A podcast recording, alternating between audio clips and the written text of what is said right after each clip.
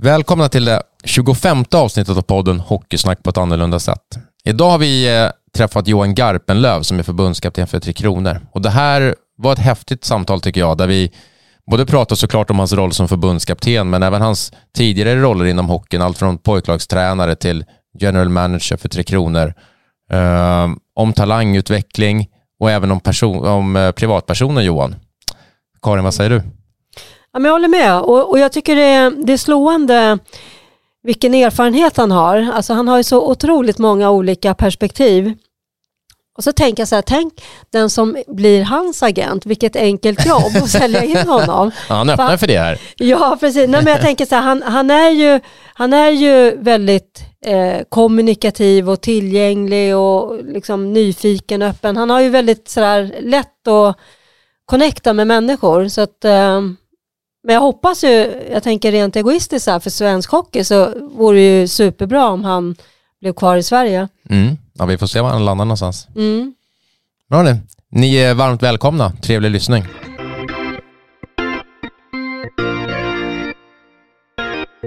Hej Johan! Hej! Välkommen till vår studio. Tackar, tackar. Det ska bli kul. Hur är med dig? Eh, nej men det är faktiskt eh, riktigt bra måste jag säga. Jag klarar mig från corona. Jag eh, mår bra. Eh, familjen mår helt okej okay, så att, eh, jag har inget att klaga på. Vad heter det, det här med corona, det har ju blivit en så här uh, mätsticka lite grann på när man, dels när man hälsar och, men, men har ni klarat er väl liksom med landslag och? Ja, vi har, eh, det har vi gjort. Vi har varit iväg under den här tiden, egentligen hela min tid har det ju varit corona, eh, nu när jag har varit förbundskapten. Så att, och vi har varit iväg eh, ja, på alla de turneringar vi har varit iväg har ingen blivit sjuk faktiskt i corona när vi har varit iväg.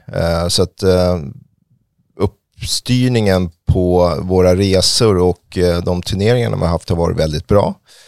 Det är noggranna koller, det är tester innan, under och efter. Så att, eh, plus att när vi väl är på plats så är det väldigt hårda restriktioner med hotell och man har singelrum och, och så vidare. och Så vidare. Så att, det har gått jättebra. Mm. Hur har julen varit då? ja, men den, eh, det är ju första julen på många år här som vi har firat som familj och släkt. Så att, uh, det var lite intressant måste jag säga. Uh, tiden går. Uh, vi har ju föräldrar som börjar bli lite till åren som man får ta hand om. Ja. Och sen så har vi börjat fått, vi har inga barnbarn, jag och Lotta, men min bror har barnbarn. Och Eh, då får man eh, ta hand om dem också. Så det var en blandning av gammalt och ungt eh, och det var kul tycker jag. Är det du som är tomte eller? Jag var faktiskt tomte och har varit det förut också. Och jag har lyckats, du lyssnar inte de på det här naturligtvis. jag har lyckats ja, få dem att tro att tomten finns. Ja, då, och, och de är 14 år? ja, de ska fylla sex. Nej. Okay. Nej, men de är ju, vad är hon, eh, sex tror jag, den ena mm. tjejen där då. Och killen är väl eh, tre år yngre, så tre.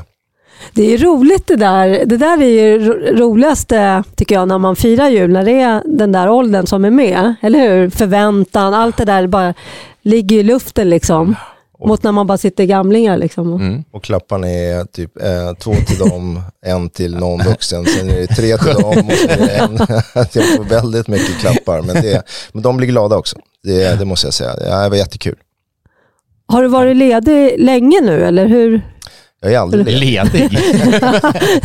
ja, men jag tänker så här, jul och nyår kanske man är. Ja, men alltså det har ju också varit lite annorlunda den här tiden eh, med corona. Normalt sett så är vi ute och reser väldigt, väldigt mycket. Eh, under den här, de här åren jag har hållit på nu med, med Tre Kronor så har det varit väldigt lite resa förhållandevis. Eh, vi har åkt på våra turneringar men däremellan har det ju varit eh, väldigt lite resa. Eh, och det har ju varit eh, en annan del i det här. Då har man fått sitta mycket hemma se på eh, både tv och vi har ett datasystem där vi kan se alla spelare och, och följa dem ut i världen.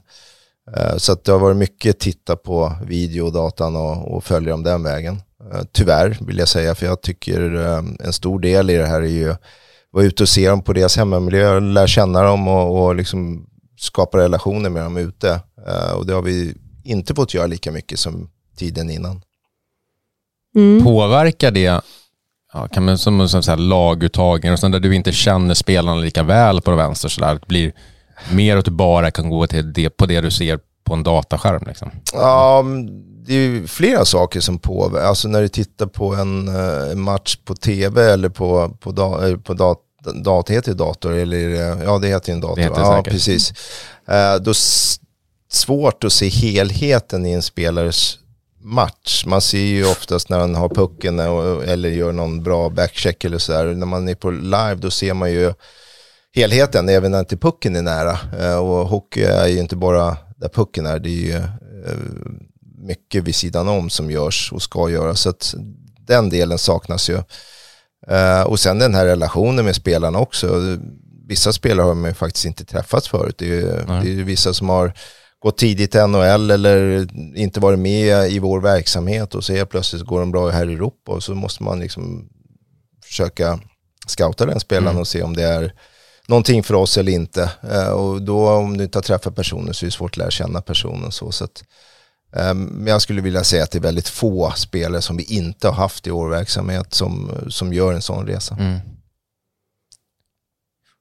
Mm.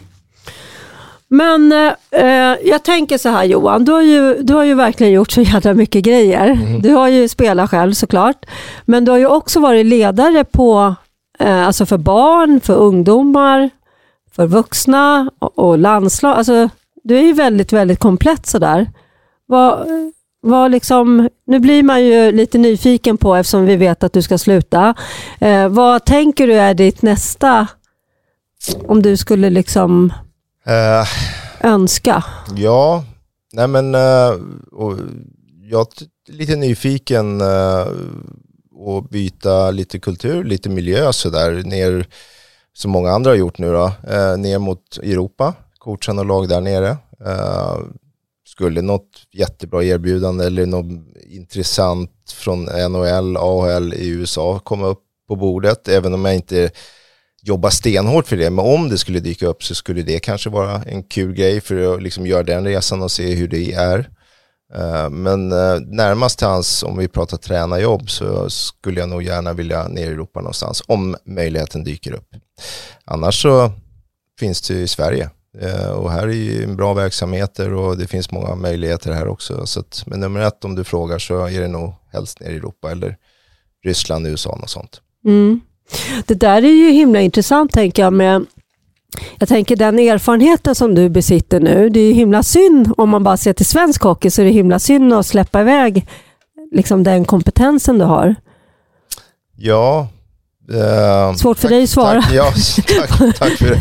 Nej men så är det väl alltid. Samtidigt som man åker iväg så får man ännu mer kompetens och man kommer ju inte vara utanför Sveriges gränser hela livet. Så att man kommer ju tillbaka och förhoppningsvis som en ännu bättre tränare. Det är som en spelare som, som byter miljö och, och andra kulturer kommer ju oftast tillbaka som bättre hockeyspelare och det gäller ju coacher också. Men har ni en, en sån plan? Liksom, får ni hjälp med det på förbundet? Så här, det här Johan är din, som i mitt jobb, då har man ju så utvecklingsplaner. Liksom, ta det här, eh, den här utbildningen så blir utvecklingen den här. Har ni så? Nej, så funkar det inte vad jag vet i alla fall. Jag har inte sett en sån plan.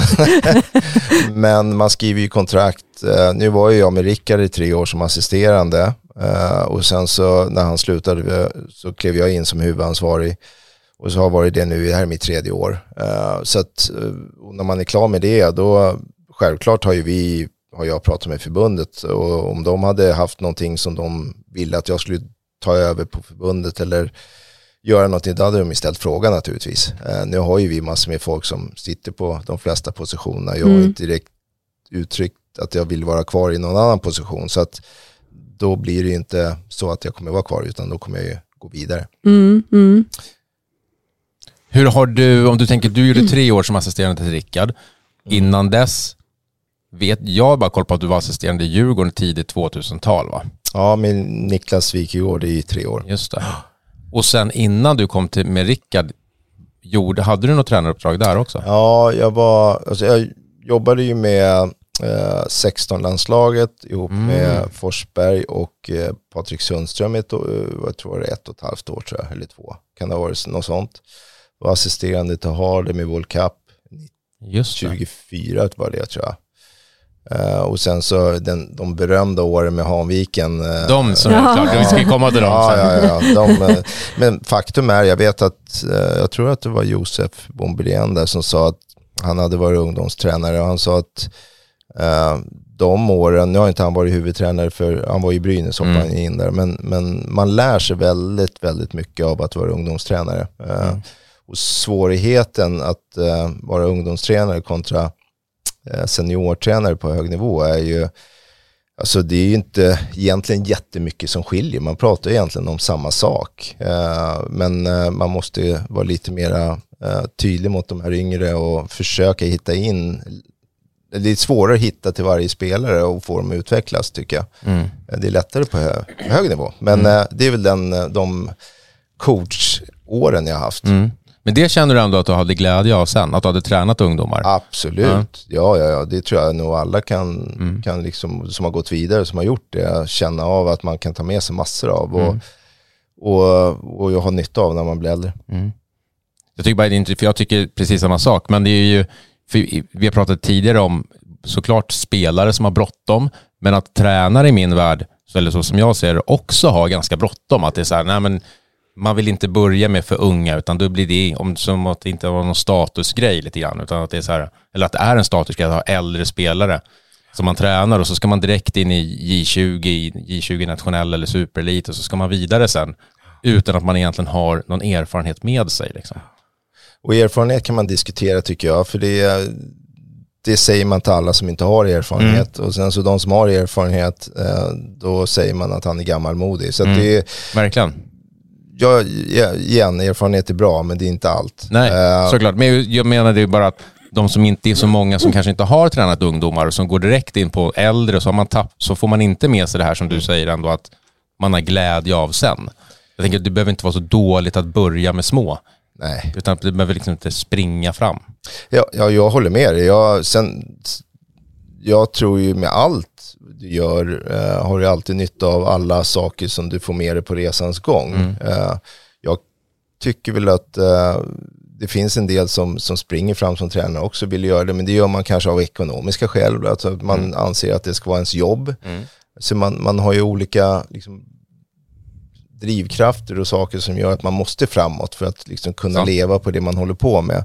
Och en del gör det, vill bara jobba med barn för de tycker det är roligt och man får mycket tillbaka och så mm. vidare. Så att drivkraften där är ju säkert olika mellan, men någonstans så eh, erfarenheten den får du av var du än är och på den nivån du är och alla nivåer har olika utmaningar. Eh, jag, eh, och, och, det är samma sak i det jag håller på med kontra det som var i SHL. Det är helt olika saker. Mm. Eh, det är fortfarande ett lag som ska vinna matcher men man har olika förutsättningar att få laget att vinna matcher.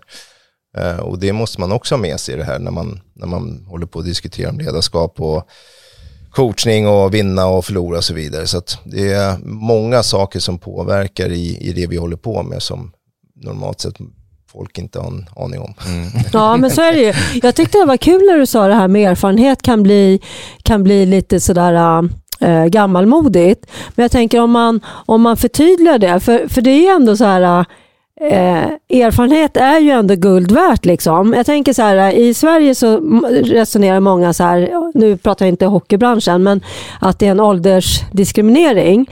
Och det där är ju jädra korkat. Liksom sådana i vår ålder, säger vi, som har mycket erfarenhet, eh, att det skulle vara liksom till nackdel. Det är ju helt galet. Däremot tänker jag om man har en ödmjukhet och nyfikenhet som man också adderar till erfarenheten, då är det så här, eller hur? Då är det astungt. Du ser frågande ut nu. Nej. Nej.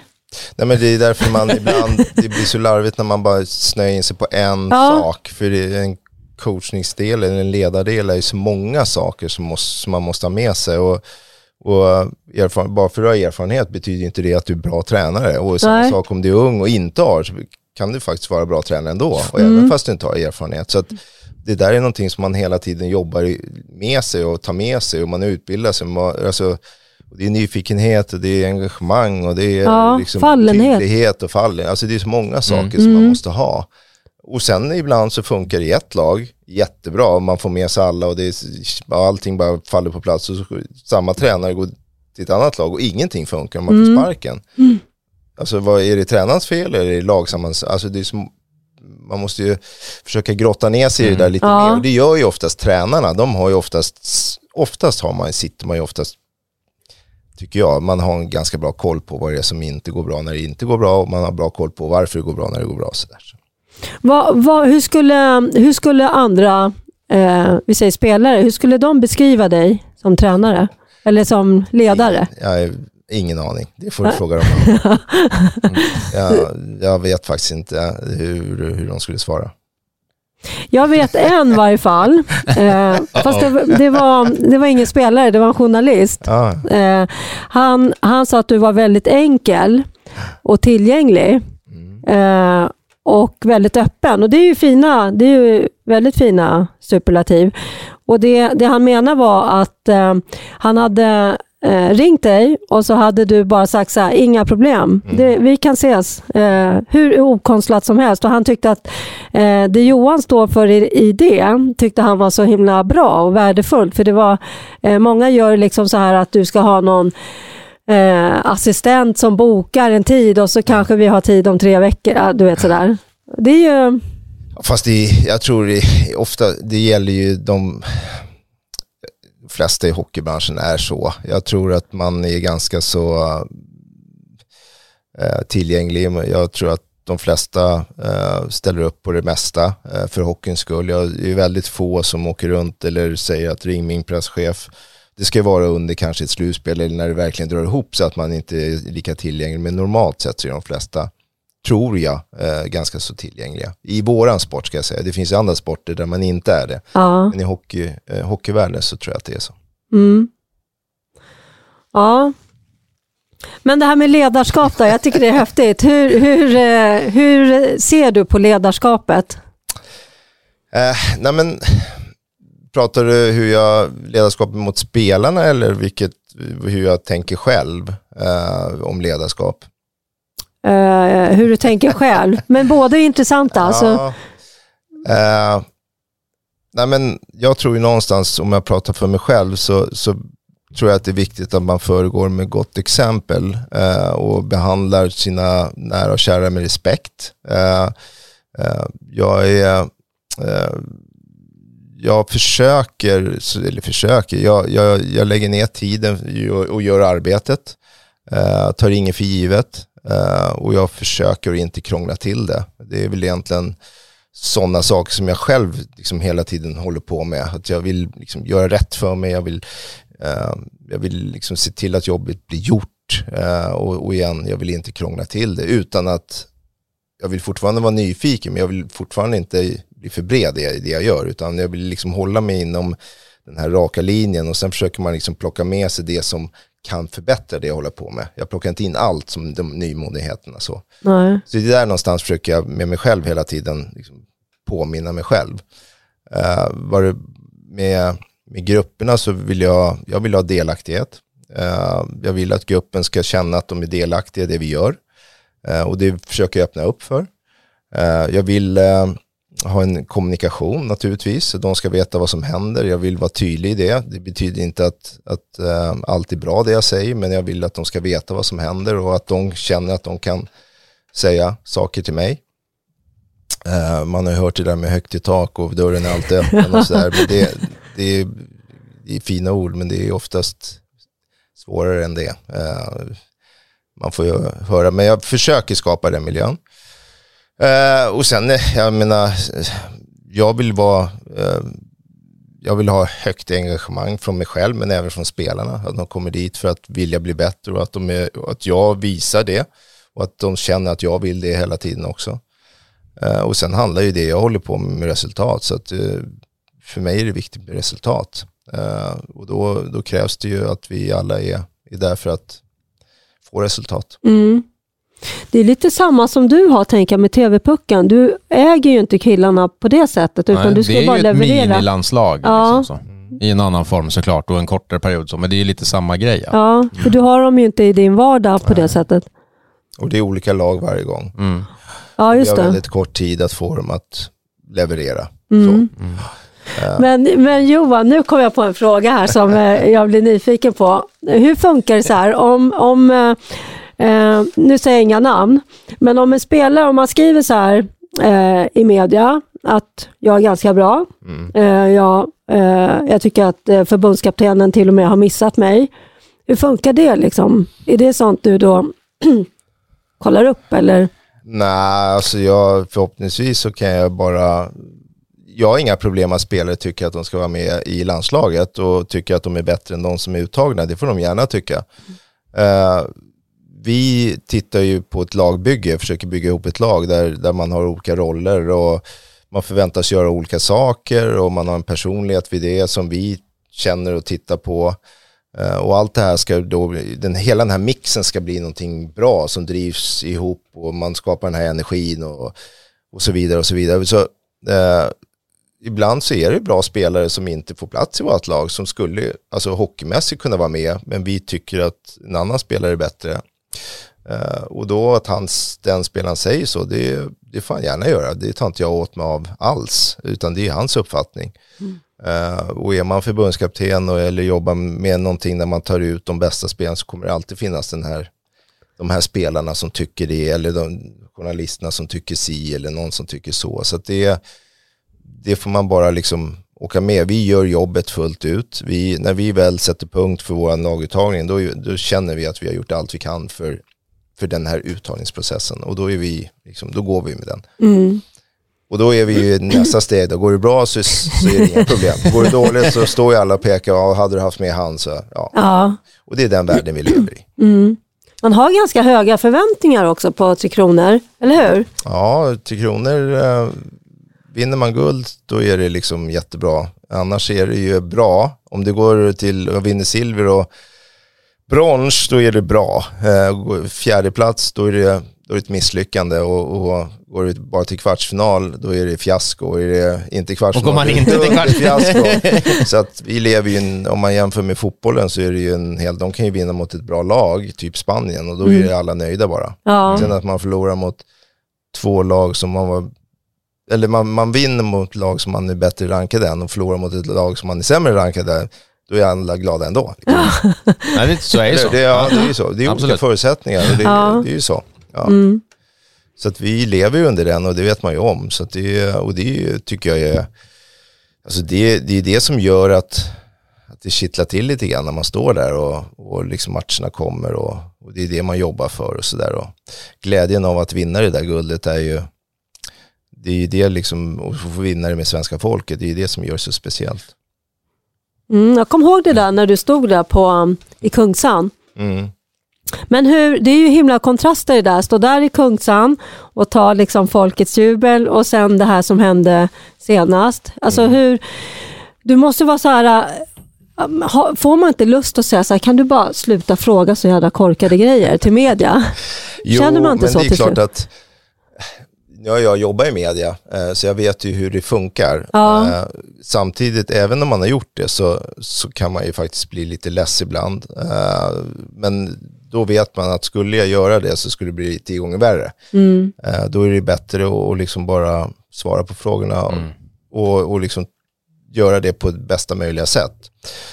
Så att du vinner ingenting på att, att uh, gå den andra vägen och, och kalla ut dem eller säga att de är korkade eller vad de nu är. Eh, Det, det är liksom, funkar inte så. Så att man får bita ihop lite grann. Ja, Och det ingår lite grann i det vi håller på med också. för du var ju, du var ju sån här, vad kallas det, team manager innan va? Ja, Och då var ju du lite talesperson va? För, jag var med Pelle Mårts i två år som team manager, precis. Eh, och det var ju inte, ja det var ett glapp däremellan, men uh, det var ju 10 till 12 tror jag, jag var med han två år där. Uh, och då fick man ju också prata lite grann, även om det är oftast förbundskapten man, de vill prata med så får man göra det ibland då. Mm. jag kommer ihåg eh, när du fick stå där på Södermalm och prata om när den här incidenten var med tre spelare. Ja, var, Var det inte? nej det var inte jag, det var nog före mig. Ja, det var, Var det? Ja, det var, var nog Bengt-Åkes tid. Det var, det, det var inne i stan också. Ja, Och den ska vi kanske inte ta upp. nej, Den är nej. överspelad. Men, men du har ju ändå blivit väldigt tränad då med media. Ja, lite, har du varit spelare på hög nivå genom i stort sett hela ditt liv så har du ju fått prata med media, det har du gjort. Mm. Eh, så att mediatränad blir man ju då. Eh, Mm. Man, sen hur bra man är, det, det, får, det får ju de andra bedöma, och de som ställer frågorna och sådär. Så att man lär sig under resans gång vad man kan säga och inte säga. Mm. Ja, det är intressant det där, tycker jag. Ja, För det, det är ju lätt att det, att det vinklas, liksom. så är det ju. ja det är det. det är, och det är väl egentligen media, det är det enda de gör. De försöker hitta vinklar på saker Mm. eh, och sen kör de på den. Eh, Så att, eh, och när de väl har börjat köra så är det svårt att stoppa det. Ja. Ja. Får, jag gå tillbaka till det som du själv Johan kallade, eller vi, vi svenska folket kallar för dubbelfiasko, när ni inte gick till kvartsfinal i våras i VM. Mm. Hur hanterade du det då? Vi förstår ju också som inte där att det är, ja det är ju sådär liksom. Men hur, hur jobbade du med det själv? Eh, ja, men det var, det var ju ett väldigt speciellt VM naturligtvis med tanke på de förutsättningarna som var. Eh, det som eh, ställde till det för oss var ju att vi, eh, vi hade ju en resa som man alltid gör då, med inför med turneringar, matcher och vi avslutade en turnering i, i Prag med ett lag och jag tror vi kom två i den turneringen, spelade helt okej faktiskt, fick ihop gruppen ganska bra där. Och sen så normalt sett så den turneringen har du ju med alla NHL-are när du spelar den turneringen. Men det här året hade ju allting flyttats framåt. Så de här NHL-arna som kom in och även de svenska spelarna som hade spelat final kom in, då kom de direkt in i turneringen. Så vi fick in nio nya spelare eh, på, ja, till där och då satt vi två dagar helt på rum i karantän och sen fick vi träna fyra dagar och det enda du fick göra de dagarna var egentligen att träna. Och sen var det på ditt rum. Och så kom ni åt och så på ditt rum. Så vi kunde inte ha någon, någon typ av lagbyggnads eller teambuilding eller något sånt alls. Förutom när vi var på, eh, på rinken. De, och det var också tidsreglerat, vi fick inte vara där hur länge som helst, det var bussar som gick fram och tillbaka för man inte skulle mötas. Och där i, eh, gick vi ju bort oss kan man väl säga, eller fick inte ihop gruppen eller ja, med, den, med det vi hade att göra. Eh, och då mötte vi ju då Danmark i första matchen, eh, där vi, igen, vi leder med, jag tror det var 3-2, och så får vi ett 4 mot 4 och sen så gör de en, en mål där på en miss och så förlorar vi den matchen i alla fall.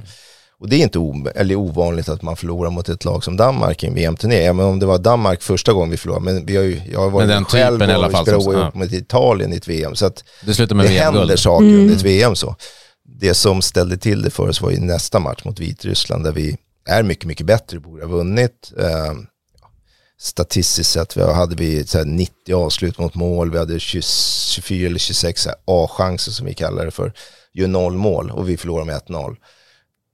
När du förlorar två sådana matcher, då vet du att du, då har du det att göra. Då har du Mm. kvar liksom Ryssland, du har kvar Just det. Tjeckien, du har kvar eh, Schweiz, du har kvar Slovakien.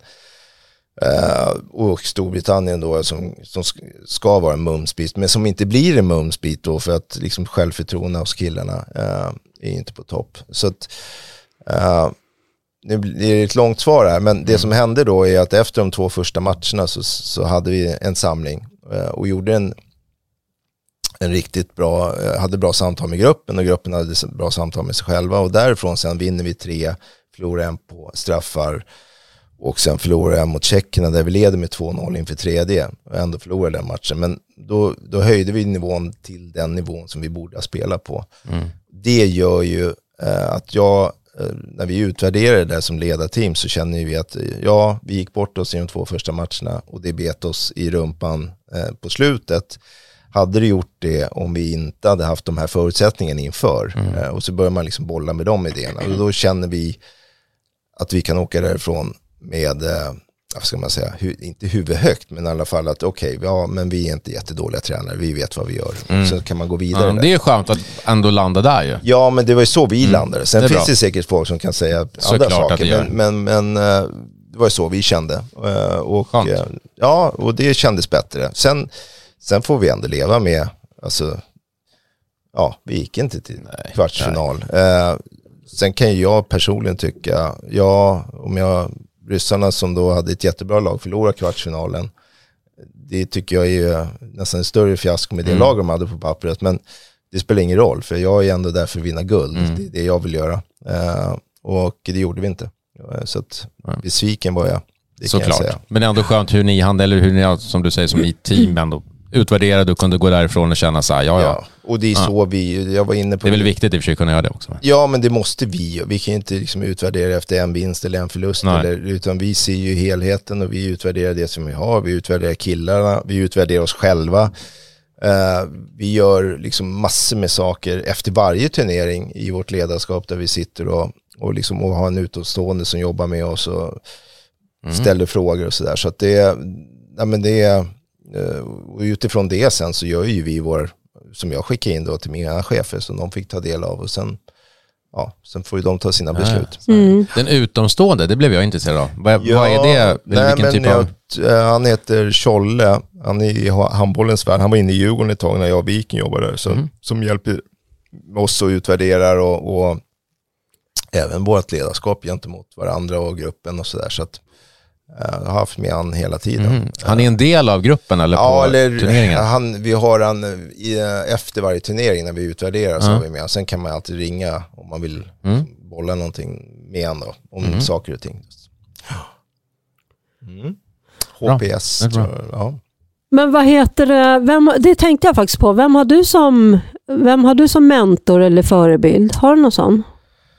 Eh, nej men jag har ingen eh, som jag liksom pratar med, alltså Tjolle pratar jag med naturligtvis, det var Ja. jag som tog in han så han, han pratar jag med. Eh, men och sen, sen är det ju gamla kontakter, jag pratar med Wikegård en hel del, eh, jag pratar med kompisar som har egna, gjort egna för, liksom resor inom företagsvärlden, pratar med min familj mycket, eh, men ingen sådär som jag bollar med hela tiden så. Nej.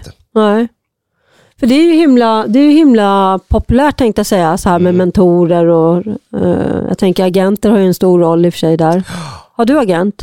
Eh, ja, jag, ja, nu, jag kommer att ta en nu. när jag ska, om jag ska ner till Europa måste jag ha någon som, som kan dem. Eh, men jag- det ska bli till här. Ja. Eh, Men jag tänker på, vi hade ju Tommy Bostedt här i, i eh, podden för, när var det då? Det är några månader sedan nu. Kan det vara det? Några veckor i alla fall, någon månad kanske. Ja. Ja, ja. Då pratade vi lite om det här hockeyn då och nu. Mm. Eh, och då, då eh, det här kan du ju förklara bättre än mig, men jag tyckte det var ganska kul när han sa, för han, han menar på att eh, killar idag tittar ju ner för mycket. Eh, man måste liksom titta upp, för när det smäller så blir det ju, alltså, han tyckte lite att det var deras eget fel sådär, eller hur? Visst återger jag det ganska Ja, rätt? det kan man säga. Det var väl, vi pratade väl, eller det som är öppet för diskussion många gånger såklart om vem, vems fel det är, om det är den, ja, med tanke på hjärnskakningar och sådär, liksom om det är den som tacklars fel eller vilket ansvar tar mottagaren av tacklingen. Så det var det vi var inne på. Ja. Och att han är på den sidan där som tycker att mottagaren av tacklingen också har ett större ansvar liksom, eh, som puckförare. Det var egentligen det som det Ja, det vart en sån här sportspegelövergång där, men jag tänkte, den är ju, Eh, nej men jag, jag är på den sidan också. Jag tror att ska vi ha kvar tacklingar i, i, inom hockeyn eh, och ha ett fysiskt spel, då måste mottagaren ha ett större ansvar. Eh, för bestraffar vi bara den som tacklar hela tiden eh, och på de högre nivåerna med både avstängning och, och pengar, då kommer tacklingarna försvinna. Eh, hockey för mig är en fysisk sport. Det står att man får tackla varandra.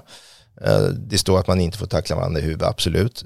Men samtidigt så står det att den mottagaren måste sätta, får inte sätta sig i en, i en dålig situation och så vidare. Så att för mig är det där så mycket signalvärde. Vi, vi bestämmer, tror jag, med regelsystem och, och bedömningar vad nivån ska vara. Och jag tycker att det gick ifrån en bra nivå till en jättedålig nivå och nu är vi på väg tillbaka igen. Eh, den senaste säsongen här nu tycker jag att de har eh, börjat tillåta lite mer tacklingar. Eh, även fast man, om man skulle gå tillbaka något år, hade de varit på gränsen till eh, både avstängning och böter så låter de den gå. Och det tycker jag är bra för att det är just det här med signalvärdet att, att jag som spelare får inte sätta mig i dåliga situationer bara. Eh, så är det. Eh, I och med att det är en begränsat utrymme. Eh, det är tillåtet tacklat och ansvaret ligger hos båda. Mm. Jag läste att du fick en väldigt ful tackling när du spelade. Ja, jag har fått många fula tacklingar. Ja, men det här var någon som var i någon final va? Ja, jag fick en crosschecking på hakan ja. i VM-finalen där i Finland. Sista sekunden som hände. En crosschecking på hakan. Det var ingen tackling, det var en crosschecking. Så det, den, den räknas inte som tackling. nej, nej, okej. Okay. inte ens då? Nej, så den var, den var ful. Men jag tror inte han fick avstängning på den. För de bara lät det gå i och med att det var det sista som hände. Mm. Mm. Men det gick bra. Ja. Ja, men det där är ju det är intressant det där med liksom, uh, utvecklingen som kanske inte går åt rätt håll då.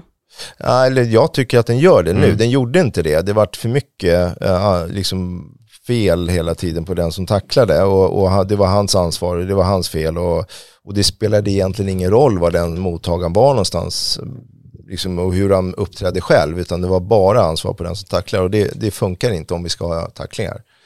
Ska vi ha tacklingar och fysiskt spel och, som jag tycker att hockeyn är och det är, en, det är en unik sport i det sammanhanget man får faktiskt tackla och, och lite, äh, ja det händer lite grejer i fysiska spelet sådär så att äh, då måste ansvaret, äh, det måste, jag skulle vilja att det var 50-50 men jag tror att de säger, hävdar själva nu att det är 60-40 men jag skulle, det, av det jag ser så känns det som att det är 70-30.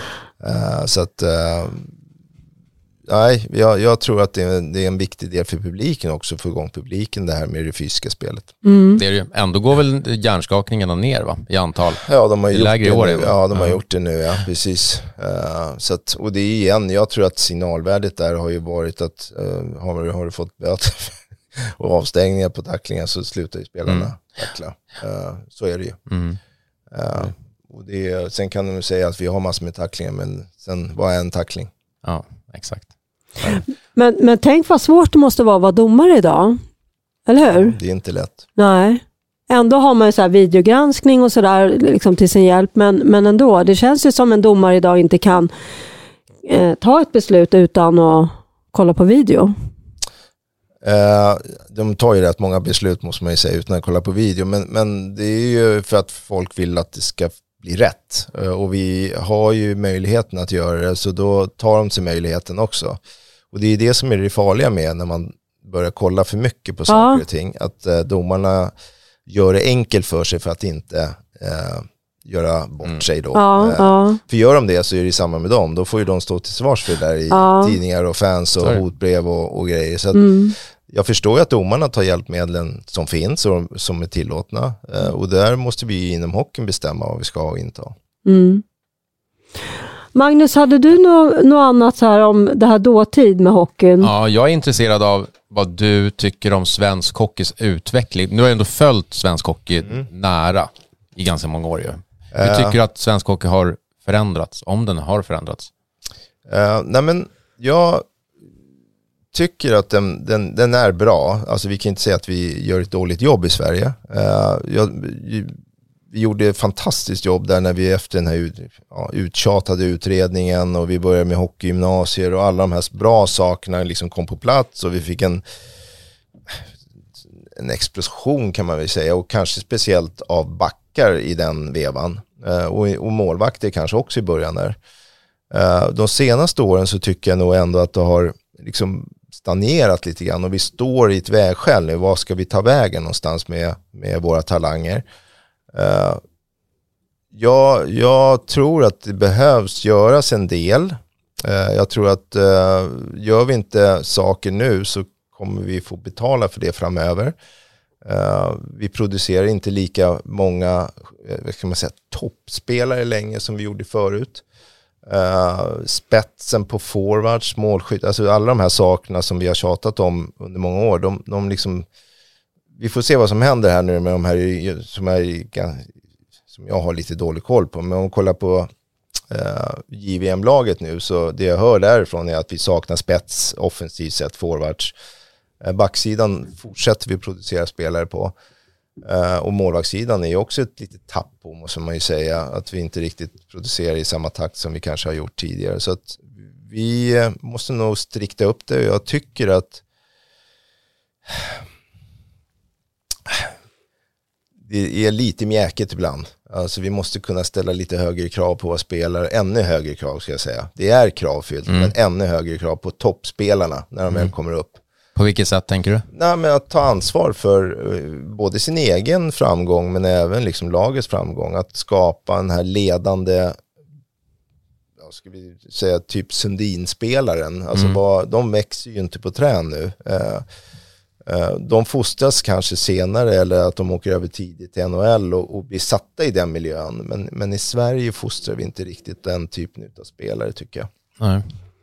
Jag kan hålla med om, eller jag följer ju mer hockeyn sådär och yngre såklart också som jag ser. Och nu, jag var och tittade på U17s elitcamp en dag som var här för några veckor sedan eller ett par. Uh, jag pratade med folk som jobbade uppe med U18 och U19. Uh, eh, och allas bild är så att det är ganska många hockeyspelare som ser typ likadana ut. Det, det, är inte så många som urskiljer sig på något speciellt sätt. Lite grann som vi kanske pratar om sådär också, att det inte, de här absoluta topparna, liksom så här spetsspelarna finns inte, eller finns, det gör de kanske, men att det, det är väldigt många som känns som att de är stöpta i samma form. Liksom. Och det handlar ju om kultur, eh, det handlar om hur vi vill att hockey ska spelas. Eh, det handlar om eh, tränarna, vilken typ av spelare vill vi ha. Det sticker ut för mycket så blir det, det är ganska tufft att sticka ut mycket mm. tidigt för att det blir många som tycker och tänker om det. Mm. Och vi i Sverige är ju eh, jante, så är det bara. och vi ska mm. vara lika. Eh, och gör du mycket mål när du är ung då börjar alla skrika om att nu ska du passa så någon annan ja, får mål. Exakt. Det finns andra länder i världen där de hyllar den och gör ännu fler mål eh, och så vidare och så vidare. Eh, så att jag tror att det är mycket kultur i det här, varför vi fostrar. Och tittar du NHL på forwardsidan så, så är det egentligen, vi fostrar ju kanske mest två, tvåvägsspelare mm. av alla. Mm. Och jag tror att coacherna där borta älskar svenskar för att de gör rätt för sig både framåt och bakåt. Mm. Men, men de här spetsiga spelarna, de, de växer ju inte på trän där borta. Mycket sånt kanske som gör att vi har ganska många som går i draften, mm. många som går i de Absolut. senare rundorna för att man vet vad man får. Liksom, ja, lite och lite så också, systemet där borta, de har ju salary cap och, och, och vad finns det att drafta i Europa förutom svenska? Ja, det är finnar som numera ja, har liksom kommit ikapp lite grann och gör det bra, med tjecker det händer inte mycket just Nej. nu. Ryssarna tenderar att stanna i Ryssland för att tjäna mer pengar där. Mm. Så att det, då är det ganska bra att ta över en svensk som inte gnäller, gör rätt för sig, Exakt. kan språket, infogar sig ganska... Då, vi är lätta att göra med. Lätta att göra med, mm. precis. Uh, och, och, det är därför kanske många svenskar blir draftade också. Mm. Men är det inte... Ja, förlåt, nej. säger du. Jaha, nej, jag skulle, om det hade med det här att göra får du fortsätta. Ja, men jag tänker det här med att sticka ut, är det inte svårare också så här, för att träningsdosen är så mycket högre hos alla? Jag tänker, det var kanske lättare för, för att om du tränade som en galning så gjorde inte vi det. Nu verkar alla träna som galningar och alla har extra träningar. Och... Ja, fast det är alltid de som är bättre än andra. Ja.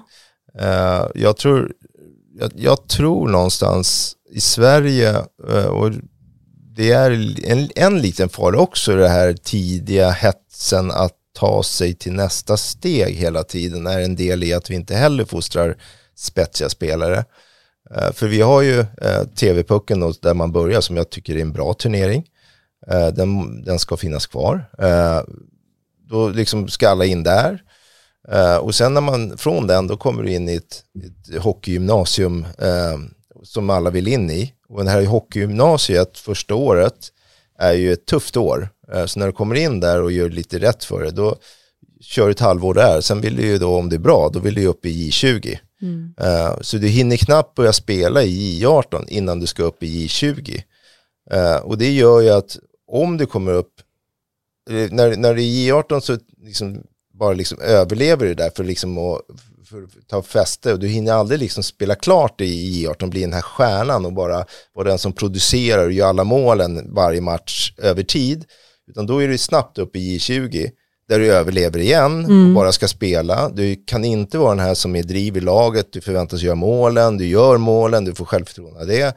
Och så när du precis kommer upp där, ja då ska du antingen upp i ett A-lag eh, och överleva där, då spelar en fjärde kedja.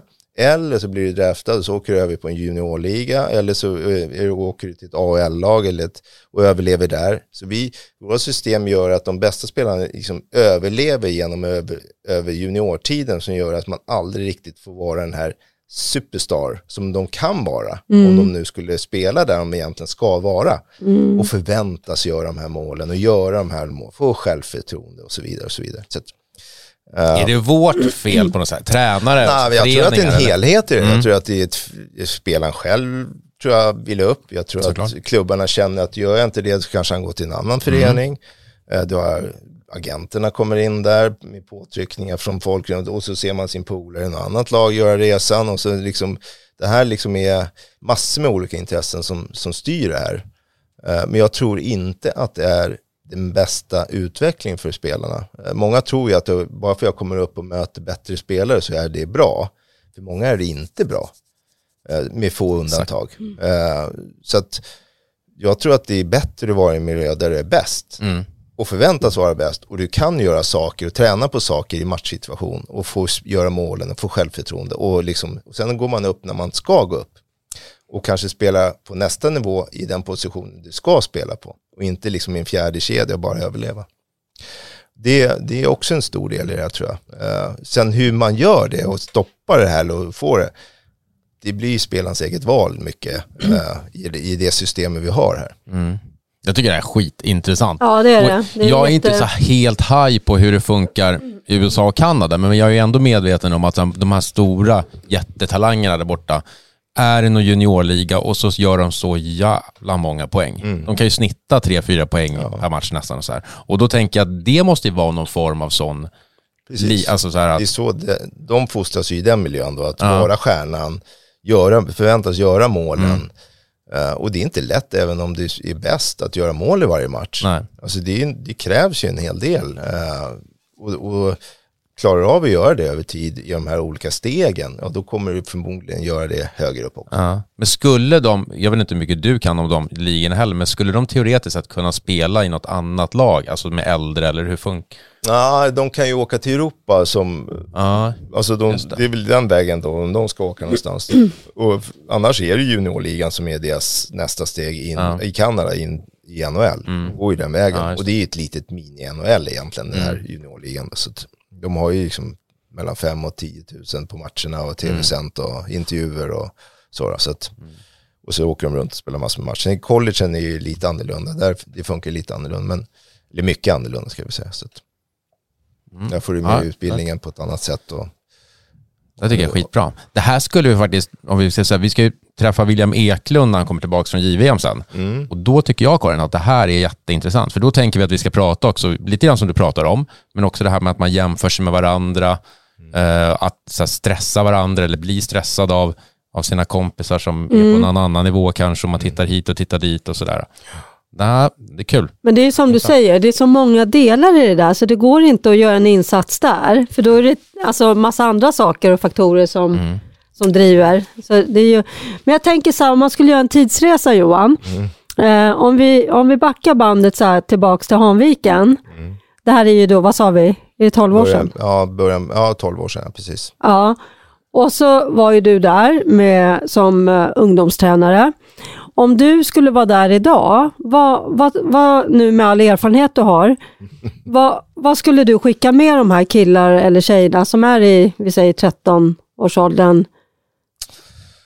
Nej, men jag, jag, jag, tror ju att någonstans när man håller på med ungdomar så att i de där åren, man måste skapa en miljö där de tycker det är kul och det är stimulerande att komma ner till. Eh, det tror jag är grunden till eh, en bra verksamhet. Jag, jag tror någonstans, om du har det så, så kommer de utvecklas. Så om de känner att de utvecklas så blir det kul. Så det blir liksom en liten snöbollseffekt där.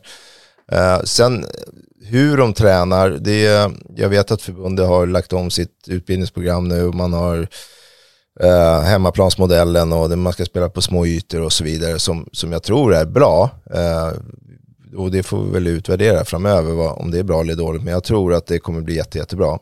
Eh, och då är det ju upp till ledaren att få, få de här att vilja komma ner och, och liksom Bara vara vara där. där. Ja, Mm. Och när man väl är där så måste man ha den här stimulerande, utvecklande miljön. Eh, och det är ju, under de åren jag var där så, så, så känns det lite så att kan man ha det, och det blir en helhet i det också, det är inte bara träning, det är allt runt omkring, att det funkar och vet, man har sitt omklädningsrum och det är liksom materialen där slipar och det är liksom allting, det är bara kul att komma ner så.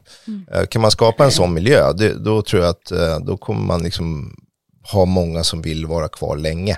Och det är lite det alla idrotter är ute efter, att få, få in så mycket folk som möjligt och ha dem kvar så länge som möjligt. Mm. Och det, det genererar eh, bra spelare så småningom. Mm. Jag kom ihåg eh, när du var tränare där, för jag hade ju Marcus där då. Då var du väldigt noga med det här med statistiken på kupper och sådär.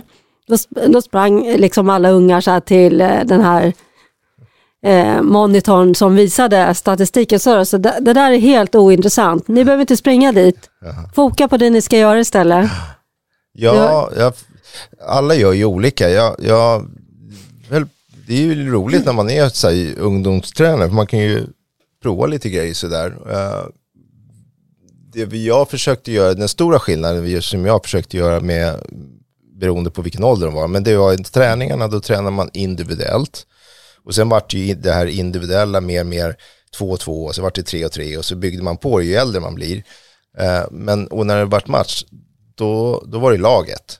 Då var det inte individ, individen i det, utan då ska man lära sig spela ishockey, för ishockey är ett lagspel. Även om vi har individer där och de ska göra det de förväntas göra, om man är forward ska man vara forward och göra några mål och kanske backarna försvara och så vidare. Så, mm men då pratar vi spelet och eh, laget och vi vinner tillsammans och så. Ja. Eh, så man försökte, jag försökte dela upp det på det sättet. Eh, enkelt, inte jättekomplicerat, men väldigt enkelt. Eh, och det tyckte jag funkade bra. För någonstans så måste man ju lära sig åka skridskor för att spela ishockey, man måste lära sig passa och ta emot pucken om man ska spela is, man måste lära sig, det är så många individuella delar som man måste ha för att klara av lagspelet. Och då, kunde, då var det bra uppdelning tyckte jag så. Att, och, och vara tydlig i det. Eh, och när man pratar med laget så pratar man spelet, även fast de var 12 år. Eh, eh, och det kan ju låta konstigt eh, för vissa, men, jag tror att det är, ju tidigare du börjar prata enkla grunder i spelet med dem, desto lättare har de att infoga sig under resans gång sen.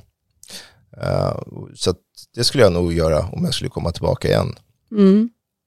Eh, och sen det här med skridskoåkning tycker jag ändå, det, om man nu pratar allmänt, tycker jag ändå vi i Sverige lär ut på ett bra sätt. Det är få, alltså, få träningar man ser att de lär ut fel skridskoteknik. Sen finns det ju, jag vet att det finns eh, sådana som är superbra på att lära ut skridskoåkning och så med vinklar och allt sånt där. Men grunderna så där kan ju de flesta lära ut. Eh, det som jag ändå kan tycka att många tappar bort det är ju passningar, mottagningar. För, för mig är det grunden när du kommer upp. Kan du inte passa att ta emot pucken då är du körd. Eh, du kan dribbla hur mycket du vill men eh, har du dribblat av två så klarar du inte att dribbla av tre. Liksom.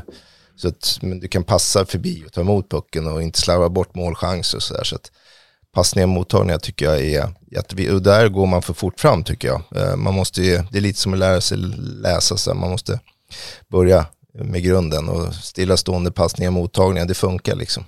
Och när du kan det, alla kan det, då kan du liksom börja åka lite mer och röra dig mer och sådär. Så, Mm. så passningar och mottagningar är någonting. Och sen när man tränar, nu är det långt svar igen, men eh, vi hade två eller tre träningar i veckan och då ska du hinna med jävligt mycket på de här träningarna. Och det kan vara 50 minuter, det kan Och vara utomhus 120, var det och det är också. utomhus och det snöar och sådär. Och det gäller att man är väldigt noggrann med vad man tränar på. Och då försökte jag tänka på, så, här, ja, vad är det som funkar när man kommer högre upp? Det tränar vi på. Alla de här Zorro, det får man göra på allmänheten och träna på. Och det är inget fel med det, men jag lägger inte ner 20 minuter träna Zorro på en vanlig lagträning för att det ser lite läckert ut. Det får man vara extra grejer som man får lära, lära sig själv. Då, då. Utan då gjorde man bara kroppsfinter och passningsfinter och tittfinter och sånt, sånt som man vet funkar när man kommer högre upp. Och så lägger man ner tid på det som man vet funkar. Mm. Saknar du det där? Det jag saknar är väl liksom glädjen med, med killarna sådär. Att eh, liksom när man åker till någon kupp och det går lite bra och de tycker det är kul. Eller man, man ser att någon som knappt kunde åka skridskor, eh, när säsongen är slut så åker han jättebra Ja. med skridskor. Eh, det är, plus att de själva blir så glada och tacksamma för det. Så att det är det där givandet och mottagandet med, med barn som, är, som man kanske inte riktigt får med där är man bara korkad och jag lira. Du, jag, ja. du gick så här med händerna i den där Hanviken-jackan och så gick du så här till, eh, på läktaren till för, oss föräldrar. Så här, vad tyckte ni om matchen då? Så här, helt avdramatiserad liksom. Så det var ingen jäkel som kunde så här, tycka något. Att min unge lirade mindre eller mer. Eller, liksom, Nej. du var verkligen trygg i din roll. Så, Ja, och det, jag kan ju tycka synd om kanske tränare som, som ändå lägger ner rätt mycket tid på det här. För det ska man inte glömma bort. De flesta tränarna i Sverige har ju inte betalt. Eh, och de lägger ner ganska mycket tid. Och det är inte bara vad de gör på träningen. Det är förarbete och det är liksom föräldrar ringer. Och det är, alltså, alltså det är mycket saker som händer. Eh, och sen eh, om man nu är i fel lag, nu var inte jag i fel lag, men om man är i fel lag så kan man egentligen bara få skäll. Och så ska man stå där på sin lediga tid ja. och åka iväg på kupper och ta semester för att åka iväg med andras barn på läger och så får man bara, är man bara dum tycker alla liksom, och Ja. fattar ingenting och sådär. Så jag kan tycka synd om många, eh, men då är det den här, man får ju mycket av barnen istället då. Mm. Mm. Eh, jag tycker nog att eh, föräldrarna ska backa lite grann. Och det gäller inte bara hockeyn, jag tror det gäller många saker. Föräldrarna har blivit alldeles för aggressiva och på. Mm. Men är det inte så lite generellt i skolan också, tänker jag, så här, utvecklingen överlag? Väldigt mycket så i skolan. jättemycket. Ja, Min fru har jobbat i skolan så hon vet. ja, Det är ja, väldigt mycket så. ja. Förr var det ju verkligen så här, det läraren sa, då gick man ju hem och tränade på det. Idag är det väl liksom mer att man ifrågasätter en lärare. Jävligt konstigt. Fem Du- år högskola va? har lärarna. Ja. Men Jag som inte har gått någon utbildning än, jag kan. Jag vet precis ja, vad som är. precis. Ja, Vilket jobb kan någon bara kliva in liksom och Ja. säga du gör fel. Ja. Ja. Jag lyssnar på dig som Ja, inte har utbildning. Ja. Det är intressant. Ja. Ja, Magnus, eh, är Jaha. det, ja, det är det. Ja, det är mycket kvar. Nej, jag tänkte vi ska komma till några lyssnarfrågor. Men Mm. innan har jag bara, vi ska, jag vill bara komma tillbaka till det här vad du tycker att vi, du nämnde att vi tycker att vi är bra på att lära ut skridskoåkning i tidiga år och sådär. Men, men om du bara jämför internationellt, vad tycker du att vi i Sverige är bra på då? Jämfört med Ja, andra. Vi är bra lagspelare. Eh, Vi har lätt att eh, ta roller, alltså att eh, underkasta sig en roll. Även fast jag kanske vill spela i första kedjan i powerplay och inte får den rollen så, så tar jag den och gör mitt bästa av den rollen jag får. Mm. Eh, vi är välutbildade både offensivt och defensivt. Vi infogar oss i systemet och ju försöker göra, alla klarar inte av men man försöker göra eh, rätt för sig där. Eh, så att väldigt, vi utbildar väldigt bra tvåvägsspelare det är, och det är lite så vi vinner när vi är ute också, att vi vinner på vårt lagspel. Vi har oftast fyra väldigt jämna kedjor och, och vi har tre backpar som, som, som är väldigt bra åt båda hållen. Mm. Eh, och det är klassiskt egentligen i alla lagidrotter i, i Sverige. Så. Man, man, det är laget liksom som man vinner med. Man förhåller sig till ett system och sen så vinner man på det sättet. Mm. Vad tycker du att vi behöver bli bättre på då? Jämfört med andra? Uh, de senaste åren så tycker jag att det fysiska spelet har, har dippat, men det är inte så konstigt. Eh, det, nu tycker jag att det är lite bättre igen. Eh, det, spelarna anpassar sig efter det som bedömningarna är i sitt. Mm. Så där tycker jag ändå att vi är på rätt väg. Eh, sen är det den här spetsigheten, målskytteriet, eh, spetsen offensivt. Där, där tycker jag vi ligger efter. Jag tycker att det är många andra länder som är bättre än oss där. Mm. Vad, vad tror du att vi behöver göra då? Men det handlar ju så mycket om spelsätt, kultur, det som jag var inne på. Vi, Ja, som, ja, så, man man måste så få ja. med sig Mm. hela resan för att liksom klara av att göra på en yttersta toppnivån. Mm. Eh, så att, ja, vi, vi måste helt enkelt bara tillåta spelare att vara lite egoister och lite, Mm. lite speciella. Alla behöver inte vara det, men vissa måste vi tillåta vara Mm. det.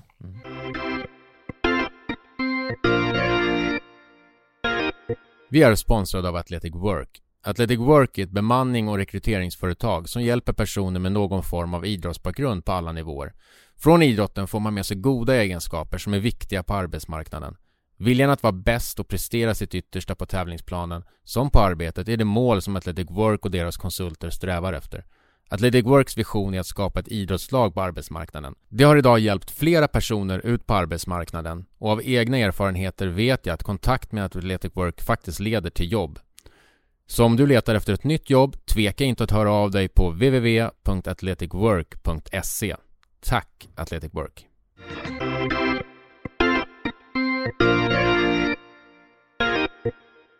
Men jag tänkte på en helt annan sak Johan. Det här med eh, livet som pågår. Mm. Eh, mamma Eva, berätta. Ja, eh, min mamma då, då oh, när var det? Hon dog ju, eh, det är ett och ett halvt år sedan i februari eh, i Alzheimer. Eh, och hon alltså innan hon dog då så var det väl fyra, eh, fem år innan hon dog så fick vi då reda på att hon hade fått det. Och säkert en två, tre år innan dess så hade hon ju blivit förändrad, eh, sakta men säkert. Eh, vi började se skillnader i hennes beteende som människa. Eh, och vi eh, trodde ju då i början att hon började bli gammal lat. Eh, eh hon ville inte se så ofta, hon var väldigt tyst och hon eh, Eh, köpte färdig mat och hon trodde hon skulle bli inbrott i hemmet hela tiden. Och det var många saker som, som skedde med henne som vi liksom inte riktigt förstod varför. Uh, och sen till slut så, så uh, var det väl egentligen, ställde vi egentligen pappa mot väggen lite så, jag och brorsan frågade vad, liksom, vad är det som händer så. Då sa han att att mamma, att hon inte mådde så bra och att hon började bli virrig och kommer inte ihåg och sådär. Då hade han kämpat med henne länge då. då. Eh, och hon ville ju inte att han skulle berätta något heller under den, den resans gång.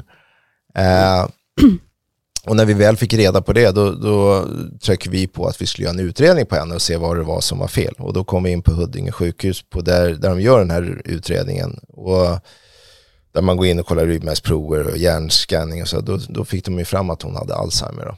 Uh, och uh, därifrån sen så var det ju liksom en, en resa då, då. Först hon och pappa.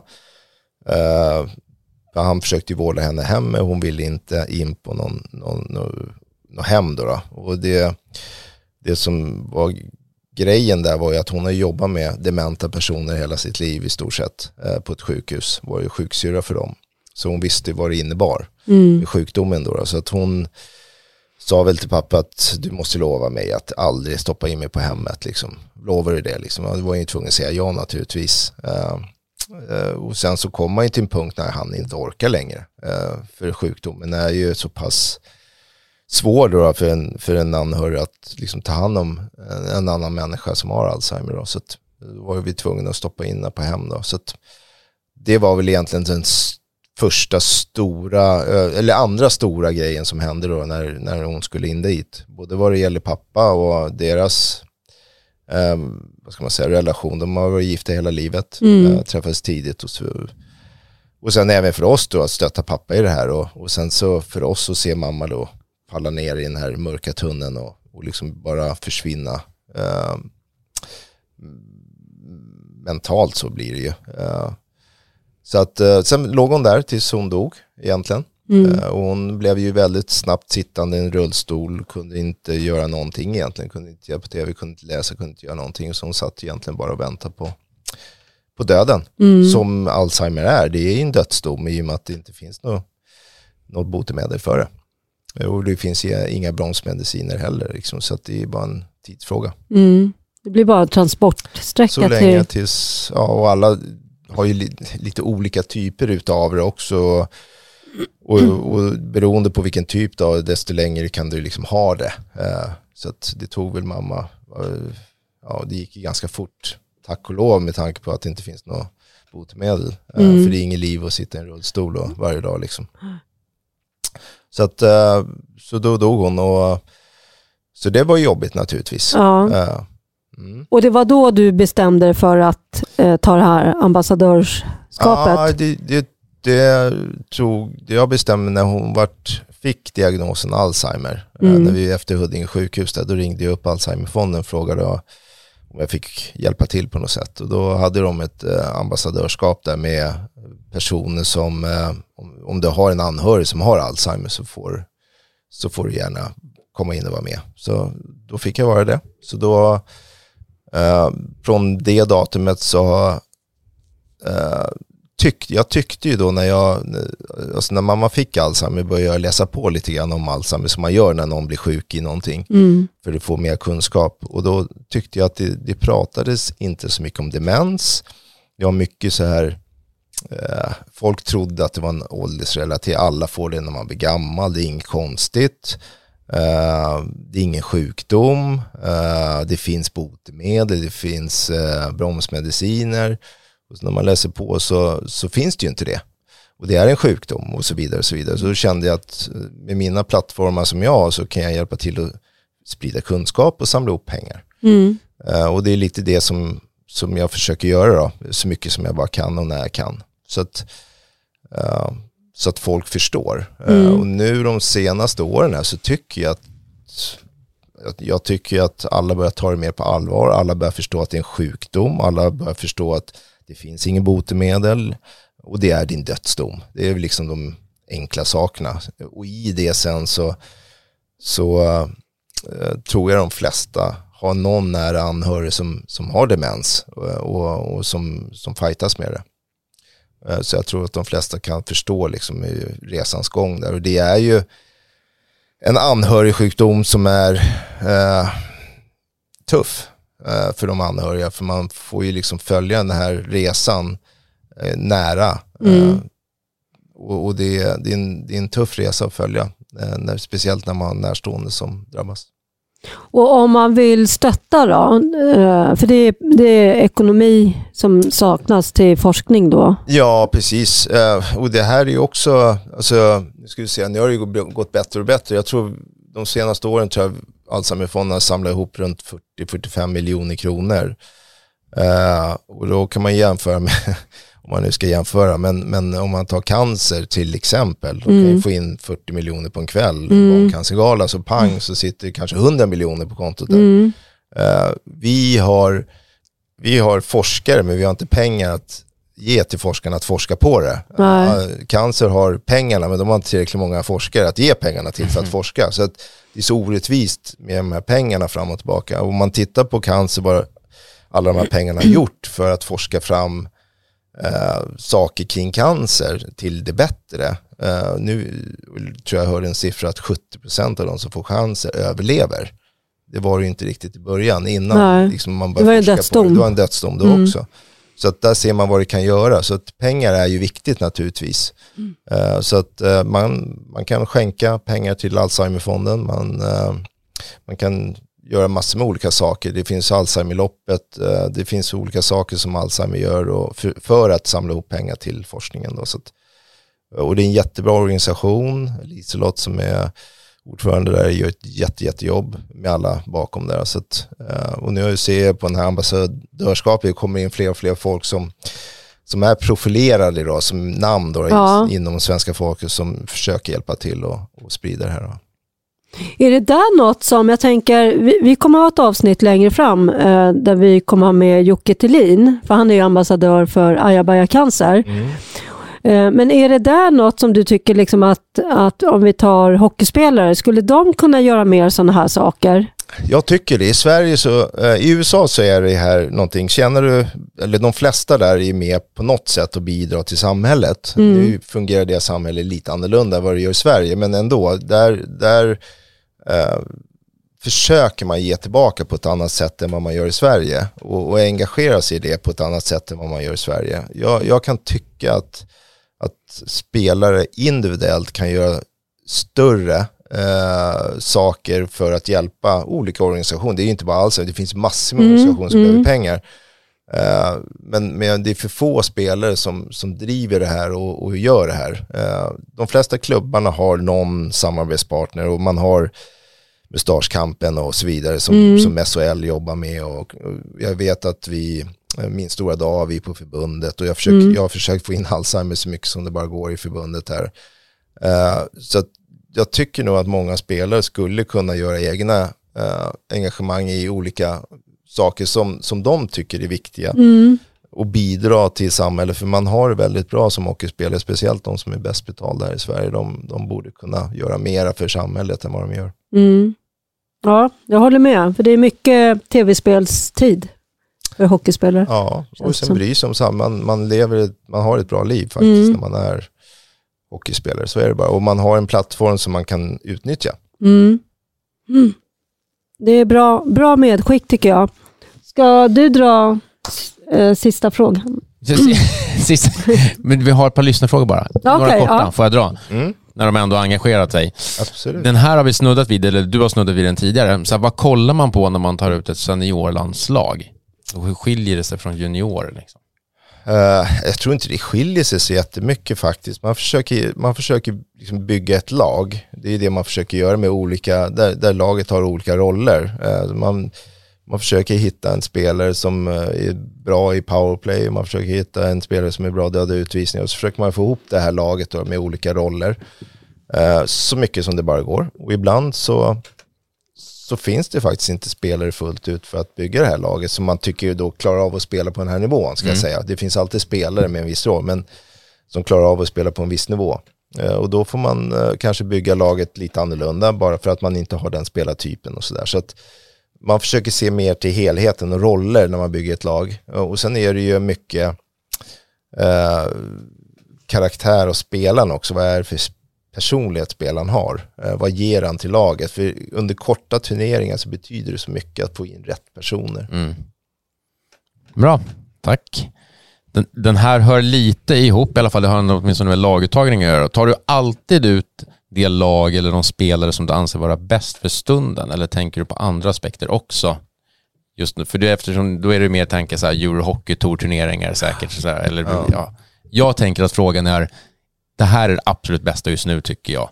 Eller är det så här, till nästa turnering kanske byter du ut några för att se några fler inför ett kommande Ja. VM och sådär. Hur tänker du där?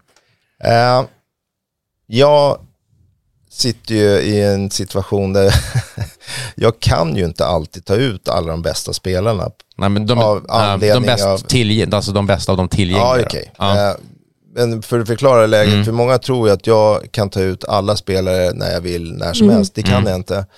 Eh, under säsong får jag inte ta ut NHL-spelare bara så. Eh, då är vi Europaspelare och under, under säsong så spelar Champions Hockey League på de här breaken, då kan jag inte ta ut de spelarna. Schweiz hade en omgång mitt i en vecka under en landslagsvecka, då kan jag inte ta ut de spelarna. Så det är, ju- det är massor med spelare som faller bort under resans gång på grund av att de spelar matcher under de här veckorna. Men av de, som du säger nu, tillgängliga spelarna eh, och de bästa för stunden, det är ju så att två veckor innan vi, eh, vi ska spela tar vi oftast ut laget. Mm. Två veckor i hockeyns värld kan det hända väldigt mycket formmässigt. Så det som vi tar ut ibland kan vara väldigt bra för stunden. Sen kan det vara någon spelare som tappar form och inte Mm. får spela och så är han uttagen i Tre Kronor så undrar jag, vad fan kan du Varför ta ut han? Ja. vi tar inte ut en dag innan vi åker dit. Så att det, det, där kan man ju ibland ifrågasätta med all rätt då, då naturligtvis med, om man tittar formmässigt. Men vi är tillbaka till det här, vi tar ut spelare som vi vet klarar att spela på den här nivån eh, och som vi vet är bra personer i, bakom och, och köper sin roll och så vidare. Och, och så bygger vi därifrån. Och sen det som händer oftast när vi tar ut lag det är att vi tar ut det här laget och sen så har ju de tre eller fyra matcher kvar innan vi samlas. Så det blir en skadebild i det här Mm. också. Så vi brukar tappa en tre, fyra spelare på resans gång som vi ska in reserver för. Eh, så att eh, det är väldigt sällan vi tar ut ett lag som exakt det laget som åker vidare sen till eh, den här turneringen som Nej. vi ska. Så det blir ju egentligen, det jag tänkte från början då, att frågan är ställd som att men det är lite rotationsgrej. För att se, det blir det Absolut. per automatik också Absolut. egentligen. Vi Ju. måste göra det så, Mm. för att annars så, fo, igen, fotbollen, handbollen, basket, de har ju internationella break, då är det inte en match under dem. Nej. Eh, och de har, de har alla spelare i världen tillgängliga. I hockeyn har vi ju internationella hockeyförbundet i Europa då. då. Eh, och sen så har du NHL som ligger utanför, som du aldrig kan liksom, styra över. De Nej. styr över sin egen verksamhet och det är den bästa ligan, så de gör vad de vill och vi måste rätta in oss i det. Så att vi har ju aldrig tillgång till de bästa spelarna som alla andra lagidrotter har. Nej, precis. Det är mycket så här nerlåsningar som du dras med som inte allmänheten har en aning om ju. Eller hur? Man tror Absolut. bara att det är så, det man ser. Ja. Eller Det är hur? massor med saker som, som vi måste rätta oss efter som folk tror att det är bara ringa till honom och ta ut honom. Nej, det, ja, i vissa fall kan det vara så, men i vissa fall nej, så är det inte. Nej. Så att, så Vad skönt det måste vara att ha ett jobb så här som där alla kan liksom ganska bra hur du ska göra. Ja, eller hur? fast de inte vet någonting. Ja, nej, eller så önskar man ju så, ja, men om man tittar, jämför med fotbollen då, som Janne, han har ju i stort sett samma trupp varje samling som de har. De byter ut en kanske, så då kan du ju jobba på ett annorlunda sätt. Du kan ju sätta en spelidé med samma spelare som spelar, som du jobbar med över tid. Vi får en helt ny grupp varje gång och så har vi två träningar och sen har vi match och så, så förväntas alla att det ska funka. Mm.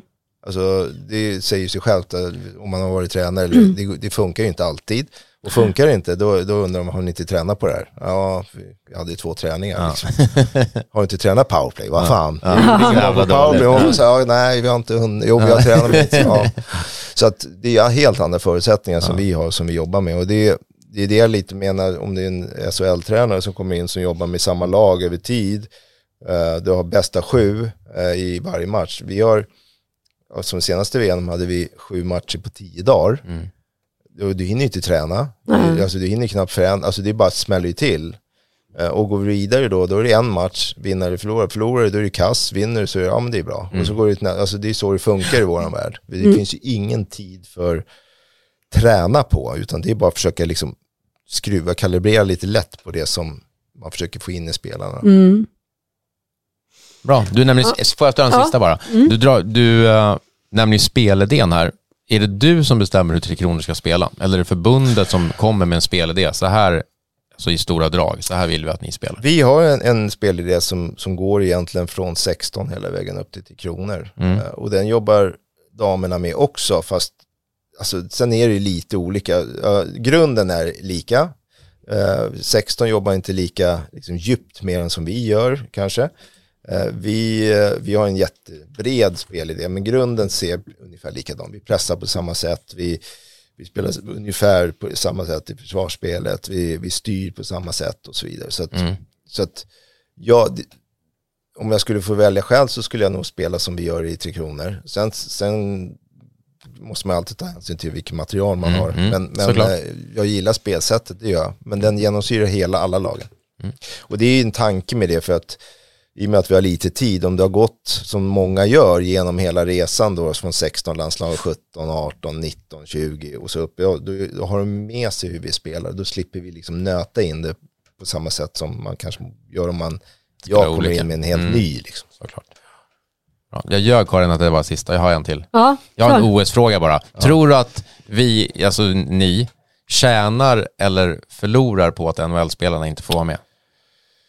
Eh, Då tänker jag såklart resultatmässigt Ja, jämfört med hur andra Nej, men också alltså, jag tror ju att det är ungefär samma förutsättningar. Jag, jag, nu, om jag nu tittar på lagen som jag vet finns i Europa och vad vi kan ta ut så tycker jag nu ryssar och finnar ser vassast ut. Mm. Eh, och sen ligger vi, eh, tjeckerna, Schweiz kommer få upp ett bra lag. Alltså vi ligger ett gäng lag bakom där. Eh, och, och vi kan vinna lika väl som någon annan. Men de två tycker jag ändå är, de Sticker ut lite. ja. sticker ut om Mm. man tittar på vad de har för material i Europa. Uh, tittar om NHL hade varit med, då hade ju Kanada varit, de hade ju det bästa laget om man tittar på vad de har där borta. Eh, och sen kanske, jag, tyckte, jag tycker fortfarande finnarna ser rätt vassa ut där borta också om man tittar på spetsighet. Eh, och sen är det vi, ryssarna, tjeckerna, alltså då ligger det ungefär samma sätt. Eh, där vi hade kunnat gjort en jättebra resa och vunnit med dem också naturligtvis. Så att jag skulle säga att det är ungefär samma Mm. möjligheter. Så som jag ser det. Mm, ska bli spännande. Nu Karin, ska du Ja. få komma med den avslutande. Jag bara fixar parkeringen här. Ja. Bra. Jo, vi har ju en slutfråga. Den är så här. Eh, om du skulle få önska eh, en person eller ett ämne som vi skulle ta upp i podden. Vem skulle det vara? Eller vad skulle det vara då? Ja, ja, jag vet inte om han, eller ni har haft någon, jag har inte lyssnat på era avsnitt, jag har ju erkänt Det här jag har ju redan erkänt det.